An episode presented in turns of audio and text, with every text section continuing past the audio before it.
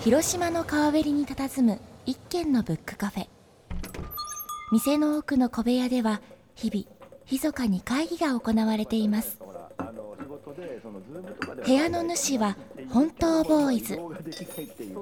世界を舞台に活躍するイラストレーター IC4 デザインの上垣博文と編集者ライターそして小説家の清水浩二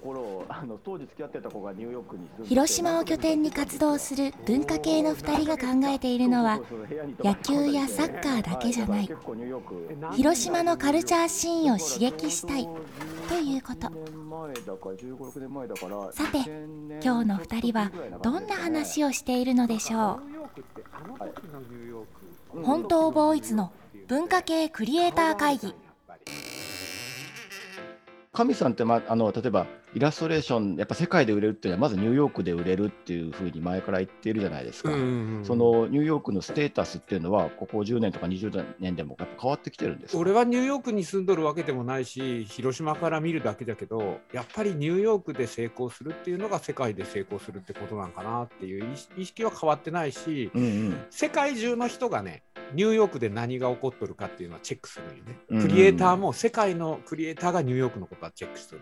はい、でニューヨークの人は世界を軽くチェックするけど基本的にここで一番になることが大事って思ってる、うん、そういう自覚があるんですね。あるね。いわゆる本場っていうかね、そのね、まさに今日の会議相手は、生ニューヨークニューヨークで活動されている、初海外。やっぱりリモート会議だからこそできるこう初海外とのセッション、ニューヨークで活躍中のイラストレーター、洋平さんです。こんにちは、どうもどうも。あいらっしゃい。いらっしゃいました。いらっしゃいました。神さんと知り合いなんですよね。神さんが知り合って。昔何かでフェイスブックつながって。あ、そう結構前からなんです。最近じゃないですか。10年近く前よね、それは。そう。もうあの僕が学生の時から。学生か。うん。たまたまねクラブハウスで洋平とあやちゃんっていううん、ニューヨークのイラストレーターが2人で喋ってるやつがあってへ、うん、あのイラストレーターズクラブっていうので、はい、毎週1週間ニューヨークの生の声がちょっと聞けるっていうのはねやっぱすごい刺激になってねかなりマニアックなこうニューヨークでイラストレーターが仕事を取るにはどうしたらいいかみたいなはいはいはい、はい、じゃそこで掘ってるやつの今日はこうよりラジオ版の会議をちょっとしていただける、ね、パーソナルに。そうね掘り葉掘り。パーソナルを掘っていく会議を。そうそうそうそうそう。もうどんどん掘ってほしいわ、はい、よろしくお願いします。じゃあ掘っていく前にまずその洋平さんのプロフィールの方。はい。えー、洋平堀下さん鹿児島で生まれ育ち2005年英語が全くわからない状況からアメリカ・アラバマ州へ引っ越す。アラバマ州で3年間過ごした後ジョージア州アトランタに移りサバンナ芸術工科大学に通いイラストレーションの学士修士号を取得。現在はニューヨーク在住、えー、2014年よりフリーランスとして活動し、えー、フリーランスとイラストレーターとして雑誌、新聞、ポスター、ステーショナリーなどで活動しながら教員もされているという状態です。はい、そうです。ありがとうございます。はい、まあどんなイラストを描くかというと、うん、うんとこ主にエディトリアルえっととコマーシャルとかのこうちょっとグラフィカルなイラストで多分あれちょっと日本のこう浮世絵だったりとか昭和のイラストっぽいものに影響を受けたような感じとアメリカで学んだイラストレーションがちょっとこうミックスされたアジアンアメリカンなテイストの独特のこうイラストレーション。あれってこうやっぱりちょっとこう珍しい感じニューヨークであったら。珍しくはないかもしれない。まああの自分がやっぱりあのアジア人なんで あの来る内容のお仕事お仕事の内容としてはやっぱりアジア系のものがなんか多いしあそうなんだ、うん、だから別に自分でそのアジア売りをしようとかいうのは今まで全くなくって。なんか気づいたらそういうのが入ってくるようになった、まあ、嫌いじゃないんで書いてるんですけど。僕もあのホームページとか拝見したらその、ね、モチーフで結構風神雷神みたいなモチーフがあったり琵琶法師みたいなのがあったり、うん、そう。黒澤明監督の「ラン」とか「蜘蛛の巣城」とか「羅生門」とかのポスターみたいなのも書かれてるじゃないですか。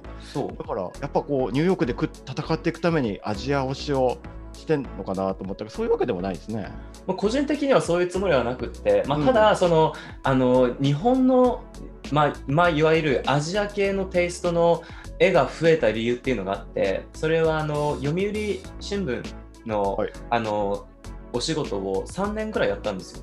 そういうあの日本のうんあの歴史についてのセクションだったんでそれをやってるとやっぱりもう日本のそういう絵が増えちゃってそれをどんどん表に出していくともうそういう多分こうイメージがついちゃったんでしょうね。傭兵はそういう日本の、ね、イラスト歴史タッチの絵を描く人だっていそう。う仕事の関係でやったのに。あるよねそういうのって。そう。で日本史なんてやあの自分高校の時にあんまり取ってなくってむしろ地理が好きだったんで世界史とか地理取ってたから日本史その仕事でもうすごいそのなんとか小町とか何々何々とかをこと なんとか小町ね、はい、そうニューヨークでそれを調べるるんだ日本史を。そうそう。で自分のエージェント日本のエージェントもなんかそのあのプロフィール書くときに、まあ、めっちゃアメリカでこう漢字もめっちゃアメリカンだけど作風めっちゃ日本だからどうやって売っていこっかっつって。うん。海外にいるくせに日本の絵しか描いてねえぞみたいな。俺はそこがいいと思うんだけどそれ、うん。海外で活動してて別に海外からに対して日本売りしたいとか思ってないんだけど、その元にあるものが自然とこう表に現れてそれが個性になるっていう状態。そうね。うん。これが自然でいいんかなと俺は思う。そのむしろなんか浮世絵っぽく描こうみたいな方が不自然な気がして。確かに確かに。でもね最初それが嫌だったの。なんかうん。あの日本っぽいそうレッテルみたいなのを貼られる？うん。で特にやっぱりこうアジア人としてアメリカに生きていくとやっぱどっかでこのアジア人らしさっていうのが嫌だったわけよ最初は。うんああそうです。どうにかしてそううん。どうにかしてもう英語のその発音の仕方だったりとか立ち振る舞いだったりとかまたイラストもどうにかしてこうアメリカンなこう日本っぽくないものをも描きたいっていうのがそれをすることによってこうアメリカに馴染めるうんうん。っていうのがこうあったの。だから、うんその3年間のそのあの新聞のおし日本の新聞のお仕事はすっごい楽しかったし勉強になったけどその後のその何波？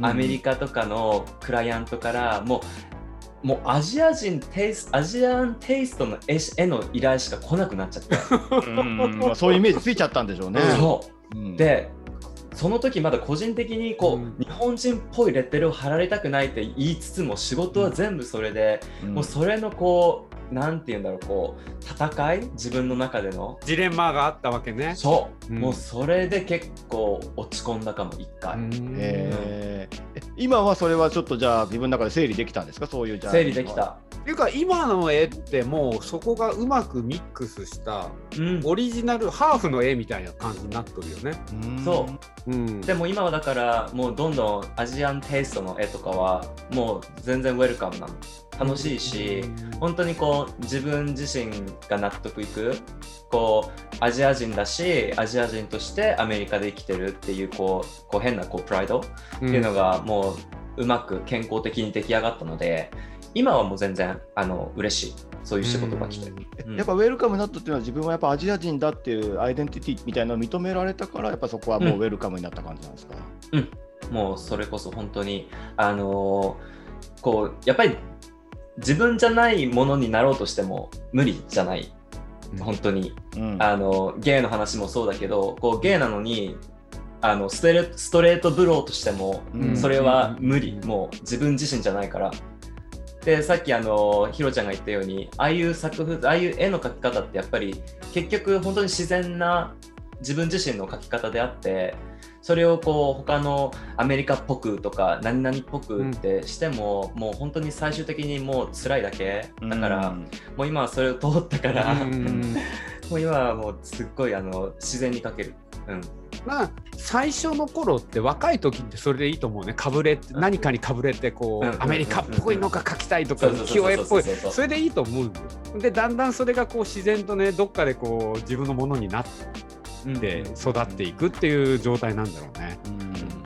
でブレないものはもうブレなくなってくるからさ。うんうんうんうん。そもそもアメリカ行ったのってうん。なんで、あのね、アメリカ行ったのって、もううん。普通に、あの父親がアメリカ行ったらって。えー高校卒業する頃に？そう、高校生の時よね。高校生の時に、あの、中高、あの実は進学校に行ってて、うんはい。で、あの、なんだかんだでいい学生やってたんですよ、私。んで、うち、あの、両親があのビジネスしてて、で、医療系のビジネスなんで、あのもうで長男だし俺こう見えて、はいはい。なんでもうなんかやっぱりあの何お土地柄？やっぱ長男、うん。ね男でうん。家庭を家計を継ぐみたいな。うん。鹿児島、薩摩ですもんね。Oh yes, oh yes, oh yes. 男って感じしますもんね。おお前どんはっつって。はい。もう絶対医学部やろみたいな、うん。医学部か何？薬剤？薬学部？でも俺あの理系じゃなくてもう頭がもう,、うん。もう本当に理系じゃなかった。であの成績は良かったんだけどもう苦痛でしょうがなかった、うん。本当に、えー。うんでその時にしかもまだじもうだって17年18年ぐらい前の話でしょ、うんやっぱりゲイもうその時はすでにもうゲイ自分がゲイであるっていうことはもう,、もう知ってたしあ、もう自覚してたんですね。もう。自覚してたし男が好きで、うん。こう好きだけじゃなくて男の人を本当にこう愛するような好きっていう、あのうん。もうし分かってたから、もう自分に日本でうん。このゲイとして生きていくのは絶対もうもう死ねると思った。本当に。あの時。あの時本当に死ねると思った。でそれはもちろん親には言わなかったから、うん。言わな言えなかったんだけどうん。あのずっと親にはもうもう本当医学部無理だわ。でもうん。薬学部、薬学部とか本当無理だわ。ってもう科学とか本当無理だわってずっと言ってたの。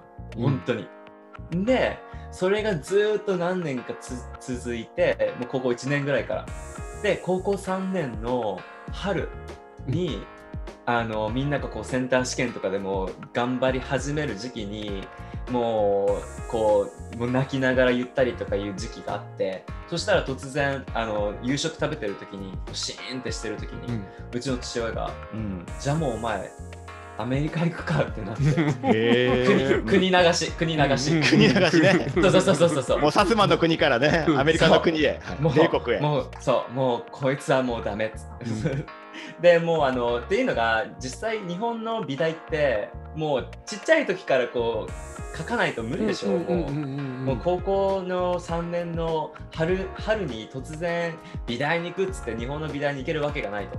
でそれプラス父親と母親は日本の美大にまあ日本の美大に行った人すいませんね。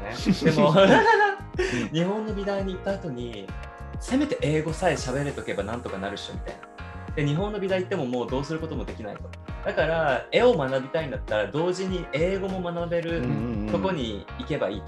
で自分はあの半半分が在日なんでうちの母親が在日なんで、うんうんあの韓国系の家族は実はあのアメリカにもうすでにいたんですよ。あそうなんですね。うんとニューヨークとか LA とかあのワシントンとかいてなんであの別にアメリカに来ることがこうすっごいもう一大事ではなかった。うんうんあの良かったことなんだけど、なので父親がもう行けばって言ってだからその後にすぐもう普通にご飯食べながら「あじゃあ行くわ。う」でもそのでうちもうそれそれだけ本当にそれだけ。じゃあその瞬間で全てが決まったってことね。そう。でうちのやっぱ家族はもうやるって決めたらもうもう早いの。本当に、だからもう次の週にはもう両親とかともうどの大学に行くかとかどうするかっていうのはもうみんなで話してやっぱそれでやっぱり自分こう国から出れるとか鹿児島から出れるって思った瞬間に、もう楽になったの。光が差した？うん。パって。もう刺した。もう本当に。死ねるって思ってた状況から。そう。うん。もう逃げれる。もうん。う本当にもうだからその昔はもう日本に日本とかもうもう本当無理ってなってた。だからアメリカ来た時はもうすごい嬉しくてしょうがなかっでアメリカで最初に行ったのが、た、うん。アラバマ州だろ。そう。アラバマ州ってどんなところなん？うん。えもうあの何もないとこ。うん。でもねやっぱあのね、それが甘かったのがっていうか、うん。俺アメリカのこと全く知らなくて、うんあの今でこそねその政治的な問題だとか人種的な問題っていうかねもう分かわわかるんだけどあの当時の18歳の俺の頭でそのアメリカがいかにすごいもう大きな国かっていうのが全く想像できてなくて、あの鹿児島はやっぱ南じゃないですか、南部、うん。で俺都会がすごい嫌いな人だったから、うん。アメリカじゃあどこ行くかニューヨーク行くか LA 行くかうちの両親は。でも俺はその時にもうそんな都会とかに行くかっつって、うんもう俺は南部の人間じゃそこはあるんだ。南部の人間ってあるん人間複雑よね。そうそうそう。複雑よ。でアルバマねあ行のさ大学があ行じゃない？まあ、A, A からね、はい。そうそうそう。はいですぐ上から来てもうそこから選んでいってうん。その中であまあなんか学費も安くて俺の頭でも行けそうな大学、州立大学を選んでそこに行った。もう行ったらもう、うん。全くやっぱ鹿児島っつっても、うん。と一応町じゃない。うんうんうん。鹿児島市だもんね。そう南部だとしても、でもアメリカの南部って、なんか都市じゃないのよ。もう。う。んう。んもう本当に大草原なのよ。え、何もない。まあ鹿児島よりちっちゃいどころか、まあ、まあ、その町じゃないわけですね。そもうの町じゃない。え？そのキャンパスとか大学あるところもそうだったんですか？もうそうキャンパスがあってうん。丸みたいな。そうそうそうそう。ボーンってあるんだ。とにかくキャンパスがボコーンと。キャンパスはすごい綺麗でもうねレンガ造りの綺麗な、広くて丸。おしまい、それだけみたいな感じだ。そう、はいキャンパスがあるだけ。周りはさもうアジア人を見るのが初めてなわけさ、うんうん。彼らにとっては。まあ、そういうところなんですね、アラバマ。もう本当にもうポケモンポケモンがいるみたいな、もう本当にやばいでもうひどい時にはやっぱり車の中から叫ばれたりするわけさ、え、あ、そうなんですね。う。うん。ん、もうその当時は何言ってるか分かんなかったけど、それこそいわゆるこうアジア人的なこう、うん。は音、うん。なんか中国人とか韓国人とかうん日本語みたいな発音で叫ばれるの、もうまあ、ちょっと差別差別的な感じです差ね。別的な感じでもうその生活が3年続いたよね、うん。初めて。その人種 人種的なこう差を感じるのって初めてだったその時じゃあ高校までゲイで苦しんで大大学行ったら今度人種で苦しんで。常にそのマイノリティとして苦しい思いが。いや、めっちゃたみんな楽しかったけどね、あの、うんた友達はたくさんいたし、いたしでも確かにね、こう、インターナリー、あの、もうどういうとこかいっつって、あの、もう、ポテト、何？あの、フレンチフライズ、うん。なもうこう投げられたりとかもしたし、うんうんああ、すごかったね。なんか初めてその気づいたのが、なんか行って大学が始まるじゃない。うん。そしたら、あの、学校のカフェテリアがあっうんねて、お昼ご飯食べに行ったわけ。で、カフェテリアってもう広いわけさ。うんうん。で真ん中にあの何？バイキングっていうの？日本語で。 buffet があるわけ、でそこで自分の好きなご飯を取って、うん。座って食べる映画であるやつね。そうそうそう、うん。で友達もいなかったし、うん。行くじゃん、うん。そしたらその buffet に、ま、向かうまでにもう大きな広こう大何食堂みたいになってて、うんこう通路になってんの。でこう机がバーっと並んでてさ、右側はみんな白人のせ、うん。左側その通路を挟んで左側はみんな黒人の。うんうん。そうで真ん中にその buffet がある、で俺その時に どっちにつけばいいの そうかそれ思うね。わかるこの感もうじすごい。うん、わかるわかる。日本だとうん絶対ありえないことじゃん、うん。人種で自分のポジションを選ばないといけないっていう。うんうん3秒ぐらいの中でもう計算するわけやっぱり、うもう自分を守るため。サバイバルあだもんね。とサバイバル。そう、うん。で最終的に俺は黒人側のうん。通路側に座ったの一人、うんうんうんうん。で座っでももうみんな見てるわけ俺のことを。うん。どっち座るんだ？どっち来るんだってやっぱりそう。このエイジアンはどっちに来るんだっていう。う。んだって日本からのエイジャンまあいわゆるこうイーストエイジャンっていなかったからうん。大学にはいなかったんですね。大学にはねあのあのすいたんだけどあの結構そのアジア人ってもうこうなんていうのグループで固まってあんまりこういなかったね外に。自分なんか結構こうガーッと行くタイプだったからでもう真ん中に座ってこう周りの白人の子とか「えみたいな。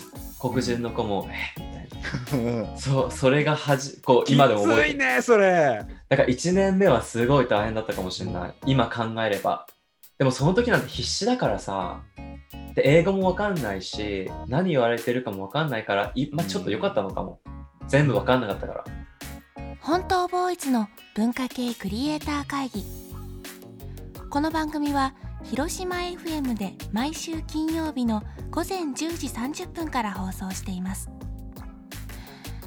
ラジオの電波はもちろんラジコでも聞くことができますのでよろしくお願いします。